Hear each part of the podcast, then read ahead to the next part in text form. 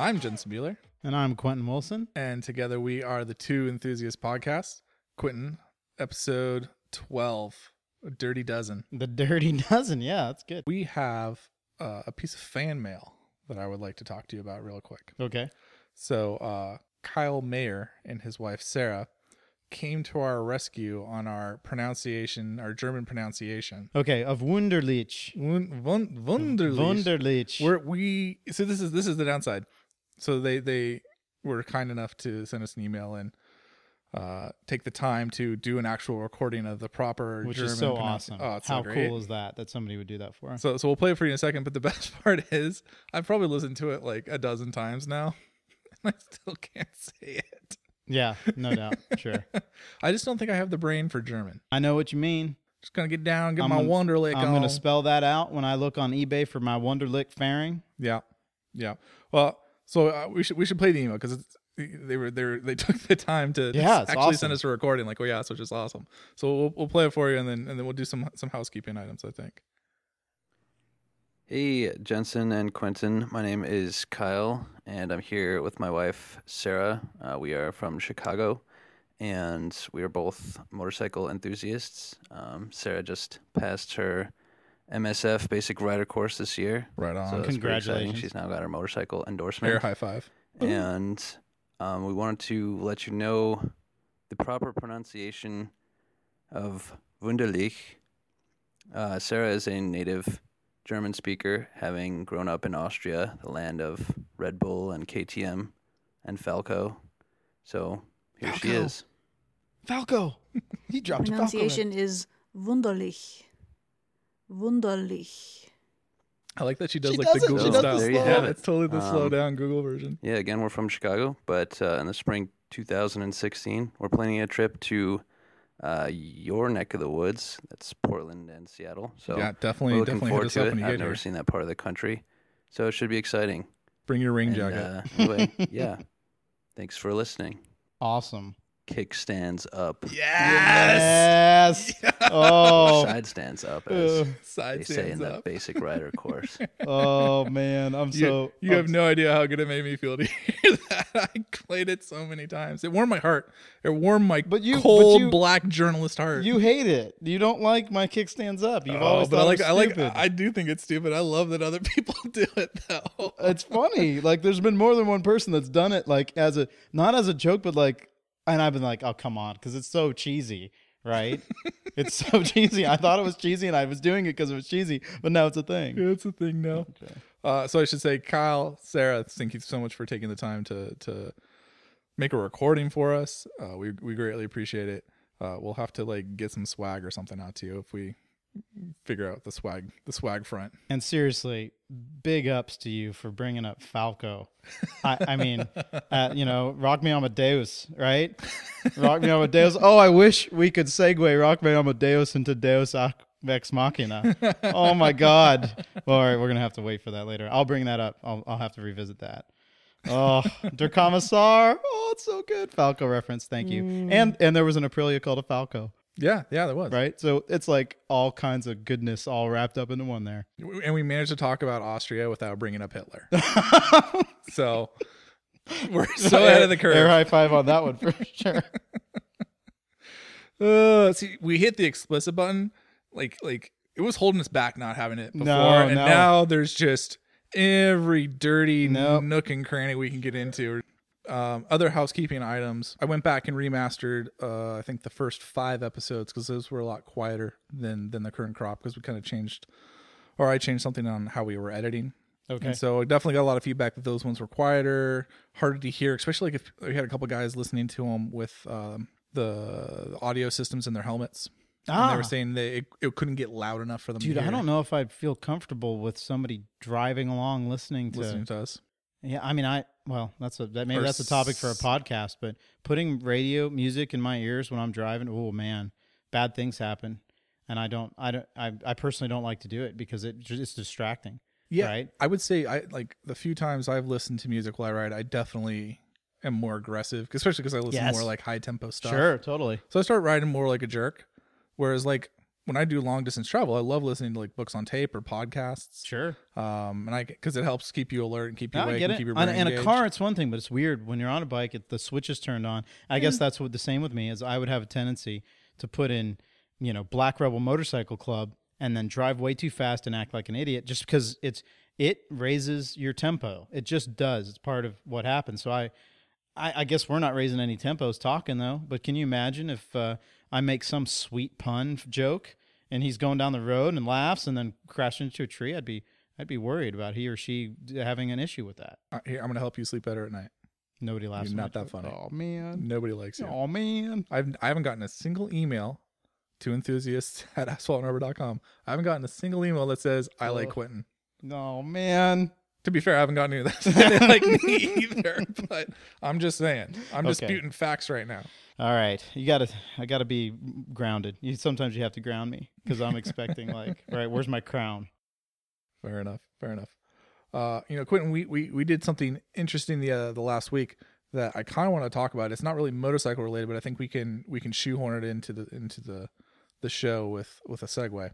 We went gun shopping, and obviously, before we get it down that dark road, everything that's going on in the world right now is horrible with the mass shootings and things like that. And we definitely don't condone any of that or want to get into the politics of it and get too far down that quagmire. But I will say it was very interesting for me to see another niche enthusiast industry and to see like the gun enthusiasts geek out over the different nuances of the pistols and the rifles that they had there. Yep. And there was like a light bulb in the back of my head as I was standing there kind of watching. I'm thinking like, this is exactly how the motorcycle industry is. When we sit here like you and I and talk about motorcycles, there's like this other industry, and I'm sure there's tons of these little industries out there. Sailing's the same way. I was about to say it's an analog for everything. But what separates it? Let's talk about what is it about guns and bikes? Because for the whole time I've been in motorcycles, I've always been around people that are always into guns. I mean, it's always in the same vein. Not every single motorcyclist I know is into guns, but there's always one or two in a circle of people that is into both. Yeah, right. And I'll tell you, as someone that's been in the motorcycle forum realm, you cannot go to any motorcycle forum and not find, excuse the double negative, and not find a guns thread and a girls on bikes thread. And if there isn't one, it's because the moderators have deleted it or banned it. It is very, very, very, very interesting. Girls on bikes. Like, hey, I'm going to start this girls on bikes. Part and part. That's what we do. Yeah, exactly. It's like, hey, we just want like half naked girls on our bikes. And that's the thread. It's basically like the pornography thread. Usually they start, if they're not moderated carefully, they just spiral into pornography. Yeah. But the guns on bike, or not the guns on bike, but the guns and bikes, or it's just the guns thread. It's just like, show me your guns kind of thing. It just always struck me as really, really interesting that these, it's a wine and cheese pairing almost. Like they just they go together for some reason. That's true. And I don't know why. Is it the demographics? Is there something about guns and motorcycles that are similar? What are your thoughts? All right. So for myself, there's the mechanical part of guns, which is fascinating because they're fairly simple machines. If you break down a gun and you lay it out on the table, there's not too many moving parts. Levers, springs, right? Yeah. But when you look at each part, there's an incredible amount of intricacy into each thing and what it does and how it does it and how it all fits together, right? And of course, the power, the bang, the result of the bang, the audible, tangible, all of it, all of that. You know, I'm gripping my hand saying this because I'm feeling the gun in my hand. The sound it makes, the kickback, and then the watching of the whatever that you're shooting, you know, either disintegrating or getting hit or right there. It's very. Satisfying. Yes. Okay. There we go. It's incredibly satisfying. See, that's the thing. Like, so, like, just listening to you sit there and talk about that. If I replaced every time you said the word gun with like exhaust, sure. It would have been the same. It would have been the same argument, right? I know. It's really weird. Yeah. So there's the mechanical aspect of it. I always saw that was interesting. Right. That for me is enjoyable. The dark side of guns is definitely dark, but I think lately in the news we've seen the dark side of guns, right? And it's heartbreaking. Absolutely heartbreaking. And for somebody like me it certainly makes me, there's a little part in the back of my head that says, oh man, I should smelt these guns that I have. Part of me says that. But we had just gone to that shop and I had a really good time and I really wanted to try this one gun, right? I would love to own a CZ 75. Well, that's when I was just kind of like sitting there with the gears grind away because, so we should back it up. You're looking at this check gun and it had been machined. We were checking it out. It had been machined for like 150 odd hours of gunsmithing time on building out the different things, and it had special grips that were heavily customized. It was a heavily customized gun, and it just, I'm sitting there and I'm watching the shop owner, the salesman, but he was so deep into it, right? He was to guns what you and I are to motorcycles. He was sitting there, extremely knowledgeable, knew his stuff, was a total enthusiast. Long hair. I love the long hair, right? But it was just very interesting to see him explaining everything that was about this special pistol, and you know, it was just like I was sitting there going, like, we could be talking about bikes right now. He actually, I think he was a motorcycle enthusiast. But the way he knew about Magpul, Magpul is a company that makes gun parts, right, on a heavy level, shooting accessories, yeah. an impressive level. They also, in recent years, have gone to making motorcycles. I think there's a couple of dudes that were working there that would tweak out on bikes. But Magpul built the Ronin Buell, which is the bike that this past year did incredibly well going up Pikes Peak Hill Climb, right? Mm-hmm. So it's a Buell that's been worked over with like a weirdo front end and other bits and pieces, right? It's a cool-looking bike for sure. But it's a Buell, so it's compromised on every level, right? But the dude that rode it up Pikes Peak went pretty damn well. And it was impressive to watch. I have to admit, I was surprised that something that came from as a start from Buell actually was able to do well. It's a good looking bike, and they've spun that out into its own little company, and they're making the 47 Ronin. They're making 47 models, and each one's named. And this guy knew everything about it because he was a motorcycle. Well, I don't know. We didn't get the chance to talk with him. No, we didn't. I could tell we could get down the rabbit hole with the guy, and I didn't want to waste his time because he's in his element trying to sell. We were looky-loos. We were totally looky-loos. I mean, there was a part of me that would want to, but it's Christmas time. I'm not about to drop $550 on a CZ. I'm just not going to do it right now. Well, that was the thing that killed me. It was like, it wasn't a $550 gun. It was like a $4,000 gun. The CZ was $550. The one we were looking at was a SIG. That one was $1,000. But then the one that I just was like, I don't understand, and that's the one he geeked out on the most. Right. Was $4,500, and it was a 1911 of some sort that I don't remember who made it, but it was just like hand built. Every piece had been perfectly machined to be perfect, almost an edifice to worship as your. It's like people that buy the Desmosedici and just let it sit in their house and they don't really want to ride it. They just want to have it and love it and just enjoy the fact that they own it. How is that Desmosedici any better than that? You know, it isn't. It's whatever right, sport bike you have. It is when you turn it on and it makes the sounds it makes because it's different than a 1098R or 1199R, even though you could probably go faster on, you know, a $10,000 R1, it doesn't matter because you turn that fucker on and holy crap, does it make a sound that is like that's the only one that's going to make that sound, right? It's only, and when you look at it, it's the beauty of the flowing of the lines and, you know, the fact that its face looks like Admiral Akbar. It's just, everybody loves that, right? So that is what a Desmosedici. I don't see Admiral Akbar in the Desmo so much as I do in the R1. Yes, you're right. The Desmo looks like a koi fish to me, though. Just kind of sitting out there, just beautiful flowing koi fish. Absolutely, just about as expensive too. Are koi fish expensive? Super expensive. Really? Oh my god. My parents have a couple in their pond at their house in Texas. How big are they? They're, I don't know, at least a foot, if not more. Okay, I mean like tens of thousands of dollars. Wow. Yeah. Okay. Boy, well, they like, also like legit koi, not like carp, not like pretty carp. Not maybe like the that's what this has ones. To be because I don't know. But like true koi fish. Yeah. Oh man! Is there like, do koi fish have papers? Probably. I don't. See, that's the thing. You know, we're sitting here, we're talking about guns, we're talking about motorcycles, but I guarantee you, there's a vibrant koi fish collecting community. There's probably. I bet we have one listener. We have to have at least one listener that's into koi fish. I bet they have papers. So email us if koi fish have papers. That one listener. Mm-hmm. All the other listeners are sitting there going like, "Why are you guys talking about?" Well, but here's the difference. The animal thing is, I think, different, and it's a separation of this. But people that are into dogs, people that are into cats. Really? Right? People are into cats? Yeah, like myself. That's weird to hear you say that. Mm-hmm, but that is a different type of thing because it's not a machine. It's not. This is a living, breathing thing, and I think there is a separation there. That's a different type. And I'm not saying it's any better or worse or less crazy or whatever, but that's that, right? Do you think it touches something different?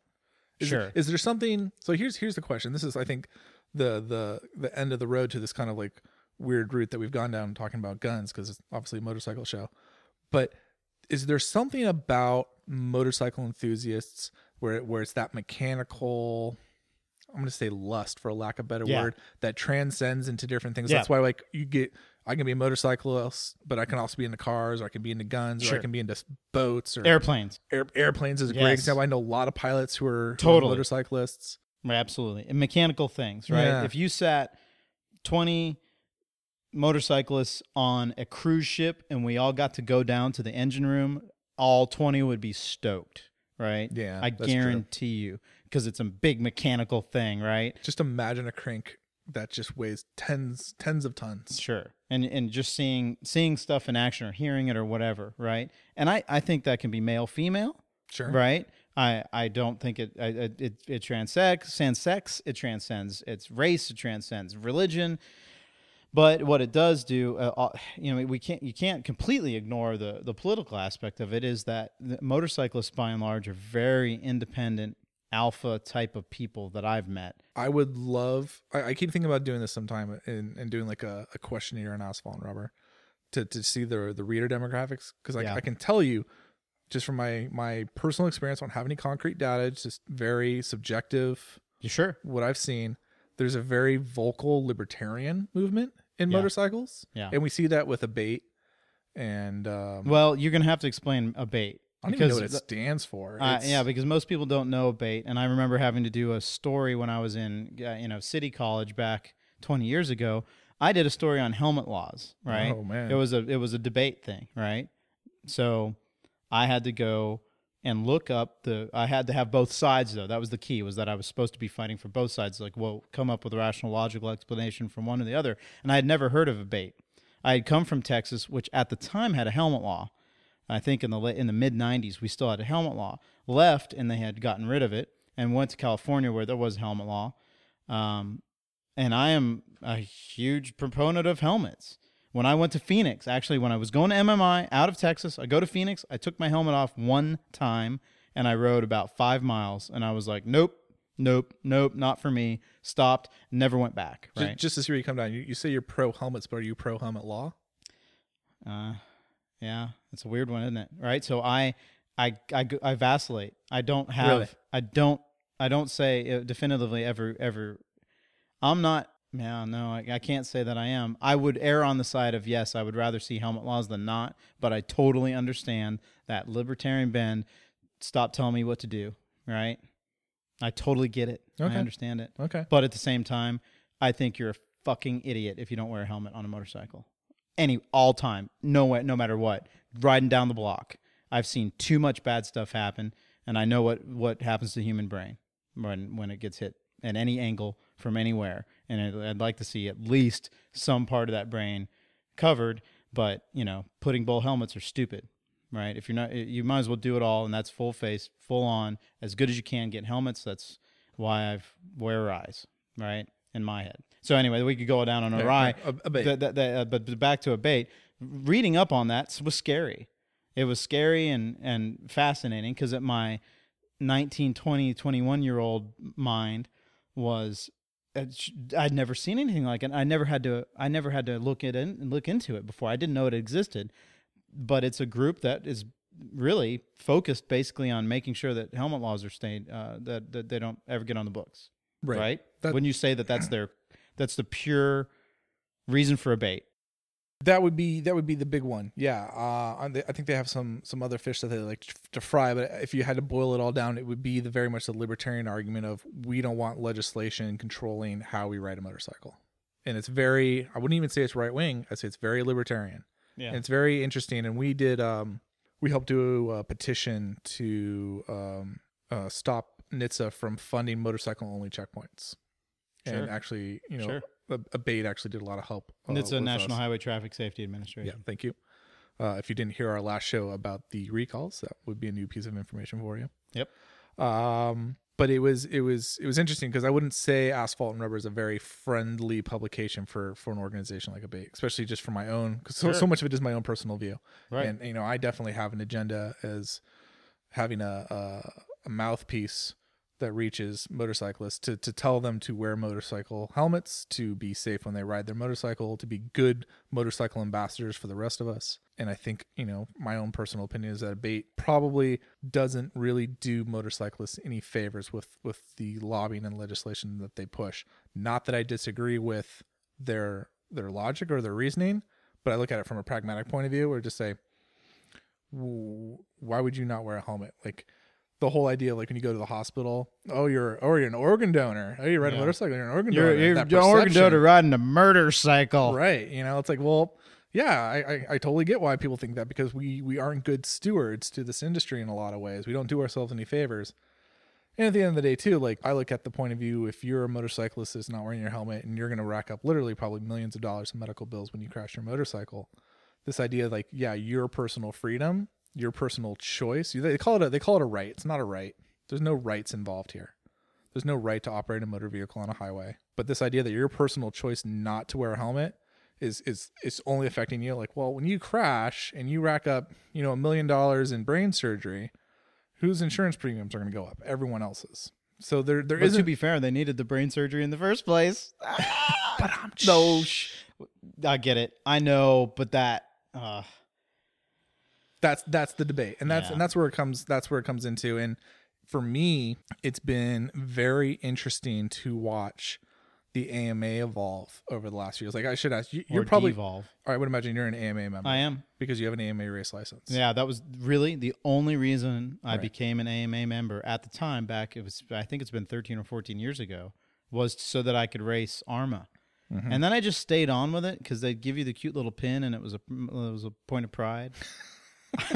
Seriously, it's not fucked up. They got you with a Farkle. I guess I got the little Farkle, and I don't know how. It's been a long time since I've seen one of those come in the mail. Maybe I let it lapse or whatever, but you had to be an AMA member in order to get a race license, and so I've had to re-up it to keep that. But in general, though, it went deeper then. Eventually, I would get the magazine and read it, and I liked that they were fighting for us. Our privilege. To... use public lands to ride motorcycles on, mm-hmm. which is, boy, that's another rabbit hole we could go down. Yeah. As a person that likes nature and enjoys nature, but also likes to rip the crap out of it with a big old fat dirt bike tire, there's a balance to be found. And this goes with all my politics, is finding that balance. The balance between not wearing helmets and forcing other people wearing helmets. Sure. Right? Sure. The balance between owning guns and keeping people from not having guns, and the balance between being able to ride on public lands and telling everybody that nobody can ride anywhere on public lands, right? There's a balance between the two, and that for me is what I liked about the AMA, is they were trying to do that. The against the checkpoints, against insurance prejudice, right? There's certain things that they were doing that I want. If they're saying, hey, we're trying to get ethanol out of our fuels, I want to. I'm all about that. Right. So I might have to deal with some of the bad, which was, we're fighting for your right to not have to wear a helmet. Oh man, but you know, I take the good with the bad. So that's where you're going with this, right? Because it's turned into an organization that is beholden to ABATE, which, by the way, is a brotherhood against totalitarian enactments. I would have thought tyranny was in there, but that's pretty. Wow, close. I know I've never read that. I must have just glossed over that. I probably was like, as a 19-year-old, like, what's totalitarian, right? Anyway, a brotherhood against totalitarian enactments. I feel like that just speaks for itself. It does. It just lays it all right out there. It's so sad. Okay, sorry. So ABATE, they're beholden to the ABATE and or people like that have contributed a lot of money because they just don't want to have to wear a helmet. And I love to play the guessing game of what are my politics, because I feel like I'm a quagmire to people sometimes. Sure. Because it's, for me, I feel, and so I'm going to go down a rabbit hole here with it. For me, I feel like ABATE is the Tea Party to the AMA's Republican Party. Absolutely.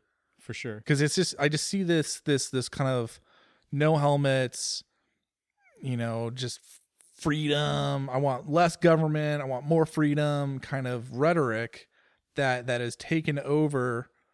Well, I mean, the AMA is a political organization when you get down to it. Sure. It's taken over a political organization, and it's like this vocal minority is skewing the priorities of this large organization that has more fingers in a lot of different, honeypots than just, these two or three issues that are being focused on. And that's always been my biggest interest, or maybe disinterest, with the AMA, because I'm not an AMA member. I'm loud and proud about the fact that the AMA does not represent me.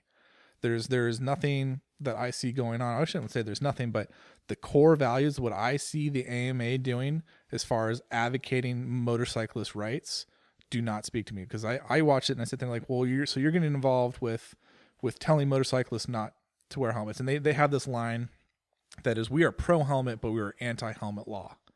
And I look at that as being like, yeah, I'm not religious, but I'm spiritual. It's just kind of like you're just playing a semantics game, because at the end of the day, what are you really promoting? My personal opinion, the number one priority for the AMA should be lane splitting.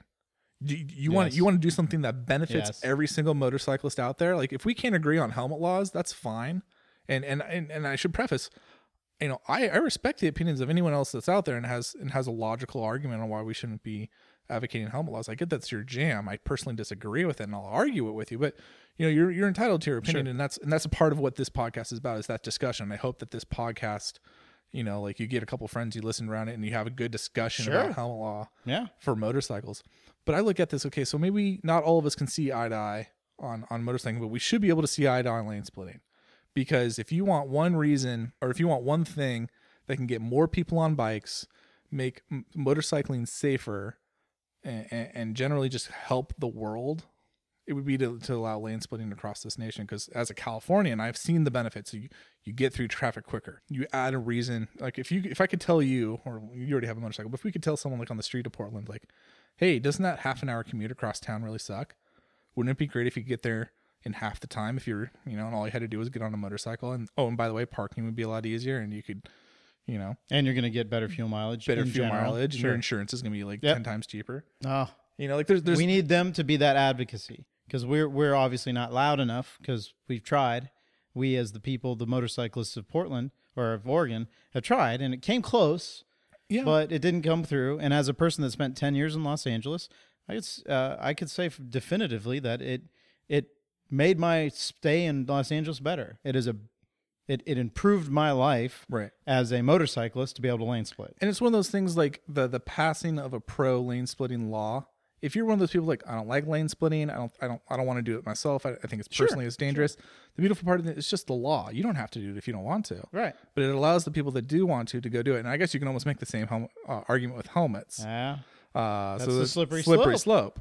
Right? That is, sure. So I'm talking out both corners of my mouth right now. I know, but that's why I waver when you talk about helmet laws, because I feel very similar with the lane splitting. So it's a tough one. It's a tough one for sure. Because some people would argue, well, it's not arguable. It's way safer, right? Staying out of people's blind spots, it's way safer. But it depends on the human. It depends on skill. Well, right? Okay. Well, I don't want to get too anecdotal for evidence, because we talked about that in the last podcast. Yeah, but there's no anecdote to that Berkeley study, right? Well, that's what I was getting to. You start getting down to what the research that the California Highway Patrol and the University of California, Berkeley, have done, and it shows that lane splitting, when done at reasonable speeds, that's the caveat, is no more dangerous and possibly even safer than just riding a motorcycle. Period. And that's my science. Anecdotal evidence of 10 years, 100,000 miles, I guarantee it. ST2 with bags, 101, 110, 210, the 405. I mean, we're talking a lot of time with me. It's lane splitting, right? CBR 600. Oh my gosh, I can just imagine. And I did some stupid stuff for sure. I was young. I would lane split going 95, splitting through people going 85, but it didn't, it was fine, right? Because it didn't feel that gnarly. So I was doing that for so long. I got used to it, and I knock wood. I was fairly safe and managed to escape injury or crashing. I never crashed lane splitting. But when you think about it, in the small times I did it, say just on the city streets, just pulling up to the front of a stoplight at the being the first one away because you can accelerate away. Just that alone, right, was such a huge boon for me to be able to get through Pasadena, to get through Glendale, to get through Hollywood, whatever, and to have that here in Portland after 3 weeks of trying to commute on a XR 650 with a bald knobby across Portland. It was one of the most dangerous things I've ever done. 3 weeks of just sheer danger. And it sucks that now I am so much better off ensconced in my cage, right, in my leather-clad cage. But part of it was exhilarating. But at the end of the ride, I'd get the helmet off, I'd be at work, and I was terrified. It was like I could have died 5 times every time I got on the bike. Well, right? And I think that goes back to something we were talking about before the show, where Portland and Oregon in general have a very unique set of drivers that are just terrifyingly bad at what they're doing. Not because they're not paying attention. That's the issue. It's like you're sitting there giving all your concentration to the task at hand, and you're still really, really bad at it. It's true. It's horrible. It's one of those things, like, I don't think people can understand it or appreciate it until you come from like California or any other metropolitan and come to Portland and see what it's like here, because it's weird and it's different. It's same as Seattle. It's tragically bad drivers here in a weird way. Like, you would think, oh, they're all putting on makeup or reading the paper or texting or... There is some of that happens. Yeah, sure. But it's when you just see them like with 10 and 2 on the steering wheel and they're still that abjectly bad at what they're doing. And so that's scary. Whereas if I would have been lane splitting, I'd be at the front of the line. I'd been avoiding all those blind spots all that time. I wouldn't get turned into 10 times on one boulevard. Anyway, that for me, of course, I would get back to the AMA side. Yes, of course, I want that. Should they be as bad with the helmet stuff? Probably not. But the question is it a vocal minority? And it sounds like it isn't, because let's face it, there's more Harley-Davidson riders by a long shot. And are we going to prejudge them by saying most Harley-Davidson riders don't want to wear helmets? Possibly, I want to say that. And that's the thing that I think that is really interesting. And that's, I think, something that gets overlooked in the American market a lot, is this idea that 1 in 2 new bikes sold every year is a Harley-Davidson. And so it's this idea, like, we have a very dichotomous industry in the sense that there's roughly 500,000 motorcycles sold every year in the U.S. roughly. Yeah. I mean, it's obviously fluctuated a lot over the last 10 years because of the economy. But so so you have about 500,000 bikes sold every year, but it's two very different groups, or I should say it's one big group, that Harley-Davidson group, that cruiser style group. And then it's kind of everyone else. And that's like the dirt bikes, that's adventure bikes, that's sport bikes, that's guys on FZ1s commuting, that's guys on Goldwings touring. It's a whole spread. It's guys on Ducatis doing track days. Or girls, I should say. Thank you. Girls. 13% women, I believe, now. Really? In the industry. Is it 13? I think so. That's good. I like to hear that. It's slowly coming up. And again, it's interesting to watch, because I think this is a subject we wanted to save for another podcast, but I will just say really quickly, we've seen Harley-Davidson doing a lot of outreach to women. And so when Harley-Davidson, again, selling 50% of the bikes every year in the U.S., does a campaign that focuses on women and brings women in, a huge difference. It ticks the whole box as a whole for the industry. So that's interesting and of note. But it comes back to this idea that, like, we're very split, there's a schism, I would say, in the motorcycling community. I agree. And it's that. And it's like Harley riders and everyone else, and it skews that perception. And I think that's one of the issues that I think the AMA is probably having a hard time with, because it's like one of those ideas, like, well, of course we're going to cater to like the stereotypical Harley rider who's wearing, pudding bowl helmet and chaps. And if they're lucky, it's DOT, because some of these helmets, that's the funny thing. It's like there's like these there's a lot of helmets out there. You buy the sticker that says DOT because it's not even close to DOT legal. It's just crazy. It's just crazy that to my mind, someone would do that. But obviously it's a big enough issue in the industry that we talk about it, and that's one of the reasons they have these motorcycle only checkpoints, is because there's so many of these non-DOT helmets that people are wearing, and it's very, very interesting that there's that whole subsect going on. And and if you're the AMA or if you're ABATE, it's like, of course you're going to cater to them to some degree, because they're 50% of the industry right off the bat. Whereas, the other 50%, where it's that BMW rider, that Ducati rider, that Honda rider, you know, those are probably three very different personality types that only account for, if you're lucky, double-digit percentages. No, I think it's going to disappear, though. Over time, you're going to get more rational, logical thinkers that aren't focused on the lifestyle completely, that have to feel like they're, you know, in the wind with their faces exposed. I just it boggles my mind that somebody would want that, but I think that's going to eventually disappear. It's just take a long time, right? So here's an interesting question. 10 years from now or 20 years from now, do you see the motorcycling population in the U.S. as being larger or smaller than it is now? Yeah, man. I think it's just going to flatline unless we do something different. See, that's the problem. Unless we do something to get more people riding. Like I guess that goes to what you're saying. Make it easier to ride or better to ride, safe lane splitting. Well, that's always the joke for me. Is like, okay, this idea with no helmets, it's like, well, you know, you're going to crash your people out of it. If you put every motorcyclist with a helmet on, they're going to stay in the sport longer. Yeah, you know, that's true. Just because of the sheer health factor of it. But the interesting thing for me, when I look at the motorcycling population as it slowly ages, you say flatline, but by sheer attrition of age, it's not going to flatline. It's going to decrease. You think? If everything remains the same, if the status quo is maintained, I don't see the motorcycle population increasing. So you think the Harley riding will drop precipitously due to that type of bike being less attractive to... That's been the criticism of Harley-Davidson for the past few years, is this idea that their demographic is slowly aging.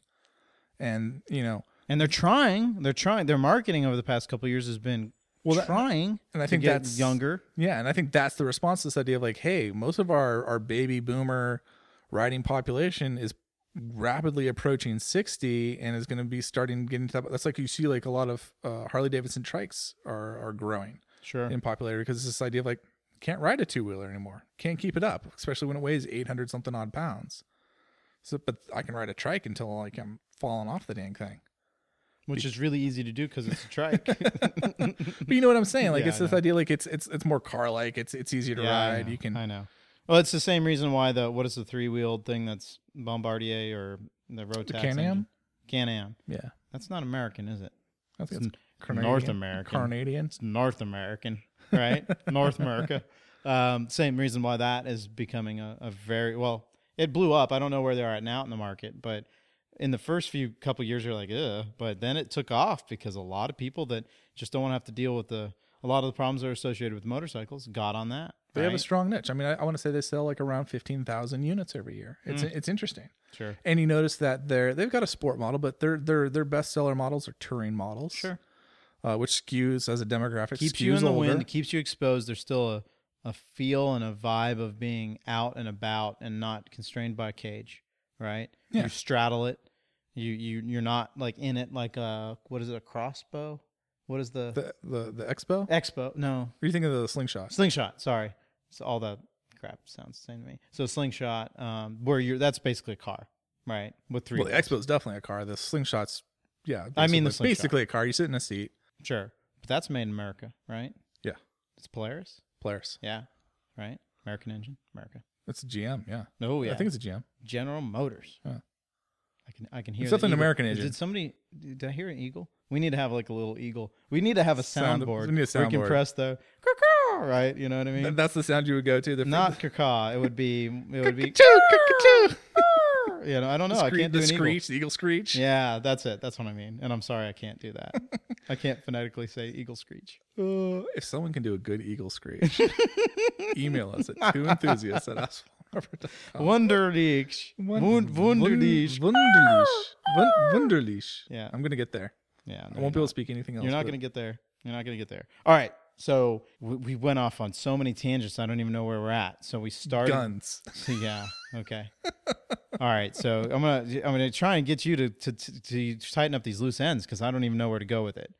Oh, that was your prompt. No, that's my prompt. Like, I feel we need to come to a conclusion here. So for me, I think... You know, it's just for me, like I don't have a real conclusion because I'm just kind of looking and watching. I'm confounded by it myself. But it's very interesting to see. So, you know, I have this worry that if the status quo is maintained, the motorcycle industry is going to decline. I don't think that's going to be the case. I look at like like my world's a lot smaller. It's just the media, the publication side of it. And I'm watching the struggle of print versus digital. And then in digital, you have blogs and you have social media. And then in social media, you have Twitter versus Instagram and Facebook. And everyone's kind of doing something. So I see a lot of innovation in that space. And I see a lot of, you know, publication like mine that are new, that are coming out, and they're catering to a different audience, or they're doing things in different ways. And to some degree, the old publications are catching on. In some ways, they're rejecting it. And it'll evolve. And hopefully, there'll always be someone in the space attracting that next generation of motorcyclist. But I don't know if that's necessarily the case, but I definitely look at like the AMA and I sit there and like, okay, if you continue to be hijacked by this Tea Party, if you continue to be hijacked by this ABATE personality and push this agenda, and the new crop of riders like myself that are in their 20s or 30s who sit there and go like, what do you know, gun-toting libertarian freedom riders thinking? Like, that is not, I don't want to be a part of that. That turns me off to it. And either reject the industry as a whole or reject the AMA, like myself. Like, I've basically rejected the AMA as an organization that represents me. I do not think they represent me as a motorcyclist. I'm looking for that other organization, that splinter organization that's going to be like, yeah, we're pro helmet laws. We are pro lane splitting. We're going to be, you know, making that our top priority instead of this other issue, representing you in that way. They're so deeply... But it's there's no way that would ever happen, right? And I don't think that's going to happen, to be honest. I don't think there's really space for two organizations. I think the AMA will have to change the suit, and that's my thing. The AMA is going to have to make a choice of whether they're going to continue chasing that demographic, that libertarian demographic, and that's the conversations that I've had with the AMA. As they say, every year we send out a questionnaire and we see which issues are most important to our members, and those are the issues we follow. And I say, I bet that's really interesting. But how many members are you losing each year? Like, as you push farther and farther and farther into this agenda, how many are you losing by the wayside that would be on the other side of the agenda? Because it'd be interesting, instead of following what your members are believing, if you instead led what your members to what they should be, sure, you know, supporting, sure, or, you know, instead of being a reactionary organization, be a proactive organization. And I think that's a huge cultural shift for the AMA and the motorcycle industry in general is so reactive. It's so reactive. We are so conservative. Sure. We are so slow to change. I remember when I started Asphalt and Rubber and I was looking for advertisers, the first thing I had to do was tell them about the internet. Explain to what the internet is. This series of tubes that people are talking about cats and pornography on, and sometimes motorcycles as well. And then let me tell you why my publication's a great fit for you. But it's just so weird.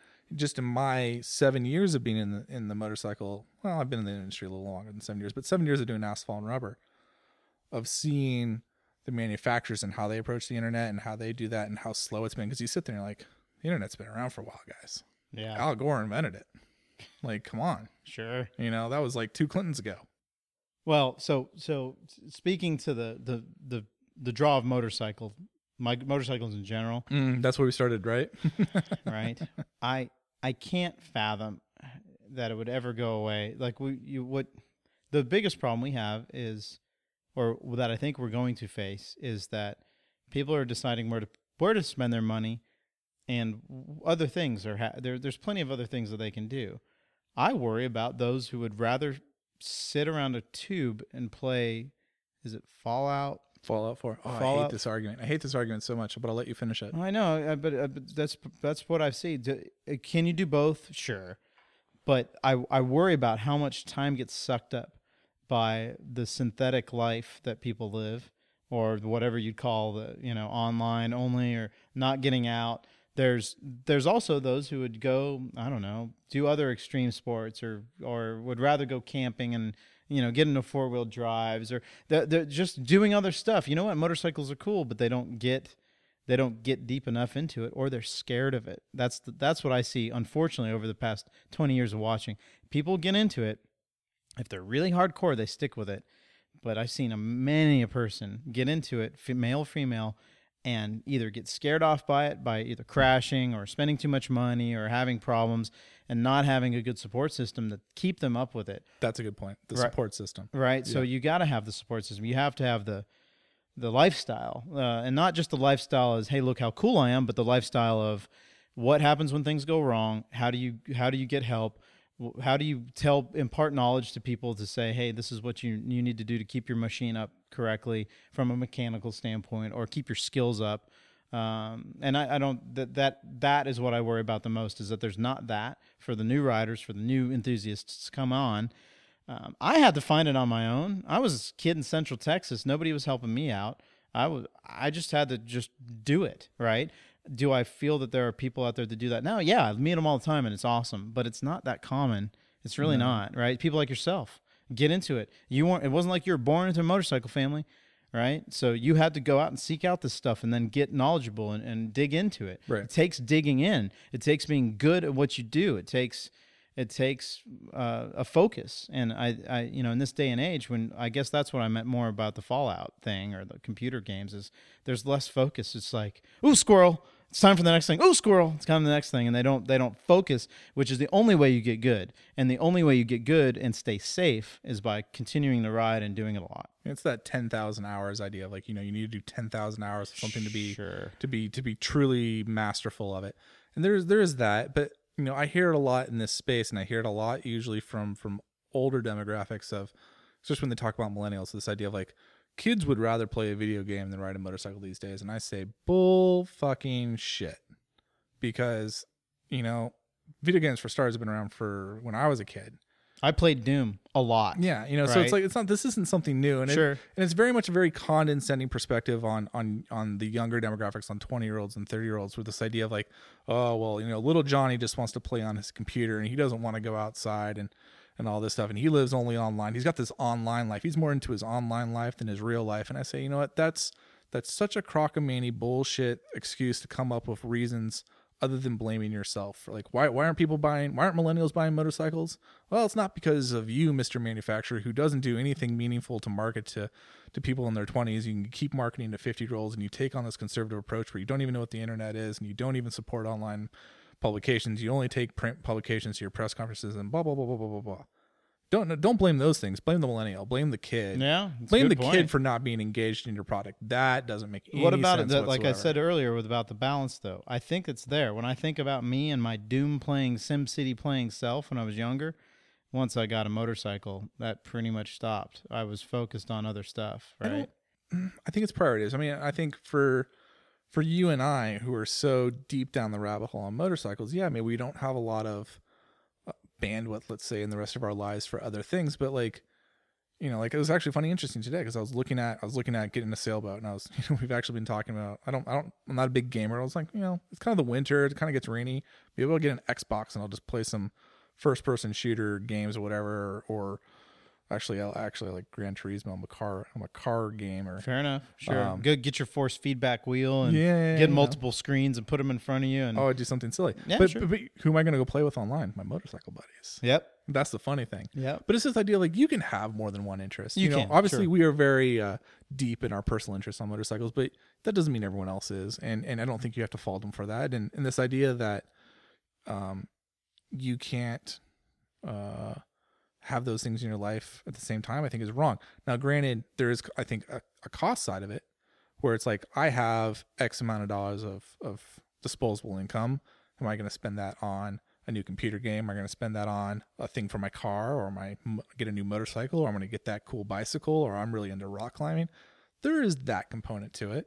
And you can only have so many hobbies, but I look at it as a sense of motorcycling will always be an option for people. People will always, I think, be attracted to it. It's up to us as an industry, one, to engage them, and two, to retain them. And I think we're doing both of those things extremely poorly right now. We don't do a good job of reaching out to younger generations and saying like, hey, these are these two-wheeled death machines that you should take a look at. Check out this motorcycle, man. They're kind of fun. Awesome. You might enjoy it. Yeah. And then, by the way, once you get in, we don't do anything. It's like, hey, you know, you should protect yourself. You should get really good gear, and you should wear a helmet. And, you know, you shouldn't probably try and go 10-tenths on the road and drag a knee and drag an elbow like you see Rossi do. That's part of the race to the bottom. I haven't probably said this very often, but because I've been trying to not say race to the bottom. But that's, for me, what the motorcycle industry is and has been for every 20 years I've been in it. It's a fucking race to the bottom. Like, how cheap can somebody buy it as a consumer? How quickly and easily can we market it as a shop and or a manufacturer? It's so frustrating to be part of that. But I'm trying, man. I'm trying real hard to not be part of that, right? I'm a free market economist in that way sometimes, though, where I say, like, you know what, those kind of people, those kind of companies, and those kind of organizations are going to take care of themselves, and they're going to create opportunities for, or their, I should say, their departure is going to create opportunities for other organizations that are more forward thinking. Absolutely. That will be the survival of the fittest. Right. I'm all about the Darwinian. Yeah. And, right. And I don't like to toot my own horn, but like if Cycle World and Motorcyclist and Sport Rider were killing it online, I would never have had a chance of Asphalt and Rubber. No, totally. Sure. You know, and neither would any of the other blogs or any of the other online publications. Those guys were killing it with brands that are probably 10 times older than mine now. You know, so much more history and so much more depth to their name than you know, just upstart little me. Yeah, should never have had a chance. But they obviously weren't doing something right. So there's an opportunity. There's a reason I can do as much web traffic as Motorcyclist, the second largest publication in the United States for motorcycles, because there's that opportunity there, because there is that kind of Darwinian thing evolving. And it's been very interesting for me to watch this evolve in the space of seeing new publications and seeing new voices and seeing new personalities come in and fill the void of these sinking Titanic ships. You know, it's like the water, cresting over the arm rails of the Titanic, and just, you know, there's Lino, you know, he's like, yo girl, there's totally room for me on the raft. And she's like, nah, no, there isn't. And then like the rest of us are just coming in and piling on, and it's going to be smooth water at some point.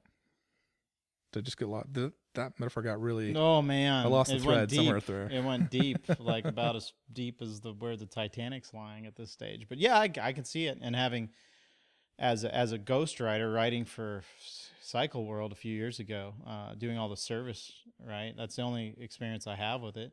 It's still, you know, Cycle World, right? It's the name. It's a big deal.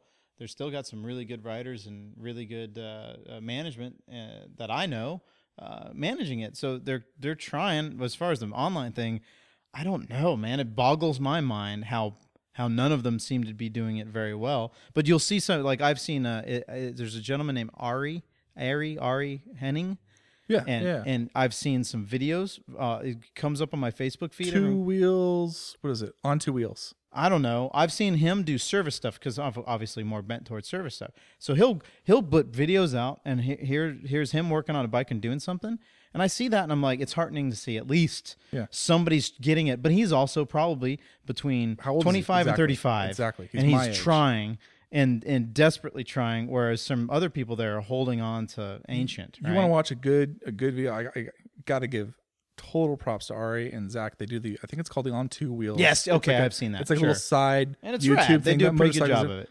They are putting out some great videos. We should kill them on that. We should go and do that ourselves and just be like, okay, it's time to murder. But it's interesting because that's the new set, and you know, I think that's too like what Bonnier, the media group, is struggling with is how can we be the old school print journalism? There's a wall between editorial and the business sides, and you know that. But at the same time, they created their own media marketing firm basically to be Ducati's marketing arm, to be Honda's marketing arm, and create content and stuff for them. So there's very much a lot of conflict there, and that's a whole different podcast. Yeah, no, that's a podcast that's probably worth getting into because the people would want to understand, right, that are listening, they'll understand how strange that part is. Sure. Right. But I look at this On Two Wheels and I think like that's perfect. That's you keep your journalistic integrity, but you're putting out really cool content. Because they did the one I'm having in my head that I'm thinking of while I talk is they did a comparison with the BMW S1000 XR and the Ducati Multistrada 1200S, the new one. And they did a side-by-side comparison. It was very tongue-in-cheek and it was very well done, but it was also informative and they were opinionated. And I was sat there, I was like, I was impressed. I was extremely, extremely impressed because it's everything that it should be. And the only downside I have for them is like it only got like 150,000 plays or 200,000 plays on YouTube, which is a lot, but doesn't make a lot of money when you start breaking down the math on it. Sure. So it's like, okay, well, there's something there, but the content-wise is good. And so the rest of it's just marketing and business stuff that you have to do. But it's interesting to see like there's things like that I see, and I'm like, okay, maybe there's hope. Maybe Motorcyclist has hope for it yet. You know, maybe they're going to find their voice, or maybe like, you know, the content like that is going to resonate with people, and it's going to engage a younger demographic, or it's going to engage non-motorcyclists, or it's going to keep motorcyclists in it. Instead of like, I look at some other publications and I have one in my head that I'm thinking of right now that was print and now it's digital. And like, you look at how they approach digital and it's just like they were approaching print and it put them out of business. It's Cycle News is what I'm talking about. I can't hide it. But it's so sad because it's this idea like they basically went out of business because they were a racing publication, but they were publishing racing results so after the fact of when it happened. And it used to work. It used to be fine. Like if you got the racing results a month later, because it wasn't on TV. No, it was a big deal. It's what I every single week I would look forward to that in my motorcycle shop so that I knew what happened because I had no other real way to know. Right. And then the internet came along and you could get your results within a day, and then it was within like a few hours and within minutes. And now, like with Twitter, it's within seconds you have racing results. And so, you know, it made Cycle News completely irrelevant. We saw them as a company fail, and then they got bought by the MAG group, MAG, Motorcycle Aftermarket Group, and they've kind of reprocessed, and they've got like kind of a bloggy front end, but they're still putting out like this digital version of their print magazine. And you sit there, and it's like, and it's fantastic. It's great. It's a great publication. Well done. But I signed on for it in the beginning, but then I stopped reading it because I don't know why. I don't want to sit there and turn the page. It didn't make sense. Literally has this animation of you turning the page on my computer screen, and you just sit there and you're just like, nope. Really, guys? Like, it doesn't work. What are you doing? Yeah. So it, you know, and hopefully they figure it out, and hopefully they. You know, I don't know what the plan is with them as a publication, and that's a whole nother podcast, like I said. But hopefully, you know, like, you know, some of these brands are going to figure it out. Some of them aren't. There'll be a vetting, and then, you know, there'll be people like me that either, you know, come on board or evolve, and, you know, maybe we stay in the space and maybe we don't. But it's that Darwinian, we're going to fight and figure it out kind of thing. And my only hope is because of that process, we'll start engaging younger riders, new riders, non-riders, and it'll replenish the ranks. So it isn't just a status quo and we slowly just kind of die out like the dinosaurs, but we'll have enough, you know, new riders and waves of people coming in and down the waves. I don't know. There's any freaking way that motorcycles will die out. It's too awesome to ride motorcycles. What it will happen is there's going to be an ebb and a flow, but eventually it's going to come back, and it's not just going to be hip. It's going to be, oh my gosh, this is the most amazing thing to click into gear on a motorcycle or just twist the throttle, whatever it is that we're going to be doing in 20 years and accelerate forward on a thing that you're straddling and moving through space on. Oh my gosh, it's an amazing thing. Right? I will warn you that the idea that it has to be this kind of mechanical connection, like we go back to with the guns, to go full circle here, where it's this like simple machine mechanical connection to something that is alluring. If that's the only way we look at motorcycles, I think we still run the risk of dying out. I look at, and this is actually one of the other topics we were thinking about for this show. Like, if you know, you look at like the, what I call the post-authentic movement, and like what that is to, you know, to hipster or to younger riders. If that's what, you know, we kind of look at snidely as more veteran motorcyclists, or as, I should say, different motorcyclists, and not that we're veteran riders, we just approach motorcycling from this maybe more technical. No, there was part of it that's veteran for sure, but it's a lifestyle thing, and like if we sit here and our high horses and say, well, oh, you guys are motorcycling differently than I am, and I don't like that, and that's wrong, it almost is an affront to the idea of like there is no wrong and right. It's this idea like motorcycling is different from you're approaching it differently, and who's not to say that 10, 20 years from now, that's how the majority of riders approach motorcycling. Maybe that's how motorcycling lives on, because the technical riders like you and I are sitting there like, oh, I like that this is this wheel turns at an engaged lever, and then that hits a spring, and then that goes through a gearing system, and blah, blah, blah, blah, blah. Maybe that's no longer relevant. That's why I changed from clicking into gear to twisting the throttle, thinking of the electric. That's what I meant. Sure. Right? No, I get that. So it would be the difference between firing a gun that's going to cycle a bullet or firing a phaser. That's like Star Trek, right? Same effect. I've got a thing, and it's put a hole in something else. It's firing an energy beam or a bullet, whatever. Yeah. But you see what I'm saying? It's the same type of dynamic. That's what I meant. And that, you're never gonna get, as long as it's two wheels with the weird dynamic of a front wheel that's canted at an angle, that in the centripetal forces and all that you can't replicate with any other thing. No three-wheelers, no cars, right? And you're straddling it and you're leaning and all that. That's what I mean. That's what I'm saying, is that part of it. If it ends up being, you know, nuclear propulsion, whatever. I don't ions. I don't care. As long as it has that, that's what I'm saying. It'll be interesting to see. Time's going to tell them that one. Sure, right? And I look forward to it because I'm going to be riding it all the way, right? As long as there's kickstands, I'll be happy. It is, ladies and gentlemen. I think that's time though, right? We're I don't know where are we at, man. It's been this... Yeah, I think we've exhausted. I don't know what we were talking about. I don't know what we went down some rabbit holes. We took some turns. I think there's a lot of meat there to chew on, and I think we'll leave it at that. Because we're just about at that. I know there's like 20 different things that I want to touch on, but I'm like, oh my God, we can't talk about that. So we're just going to have we're going to regroup after this and discuss all the different tangents that we could go off for other podcasts for sure. I think if anything, this shows that we've got a lot of meat to get through. Yeah. In this off season. So yeah, I look forward to it. Grab a cup of cocoa and get your feet up on the couch, and we'll get you through the next couple of months. Either that, or if you don't like cocoa, you could get a Sandy Paws dark lagered ale. That's what I'm having right now. It's handcrafted in Oregon, and it has a little picture of a kitty on the beer bottle. It's so cute. No. All right, ready? Yeah. Kickstands up, man. Good talk. I'll see you out there. All right, bye.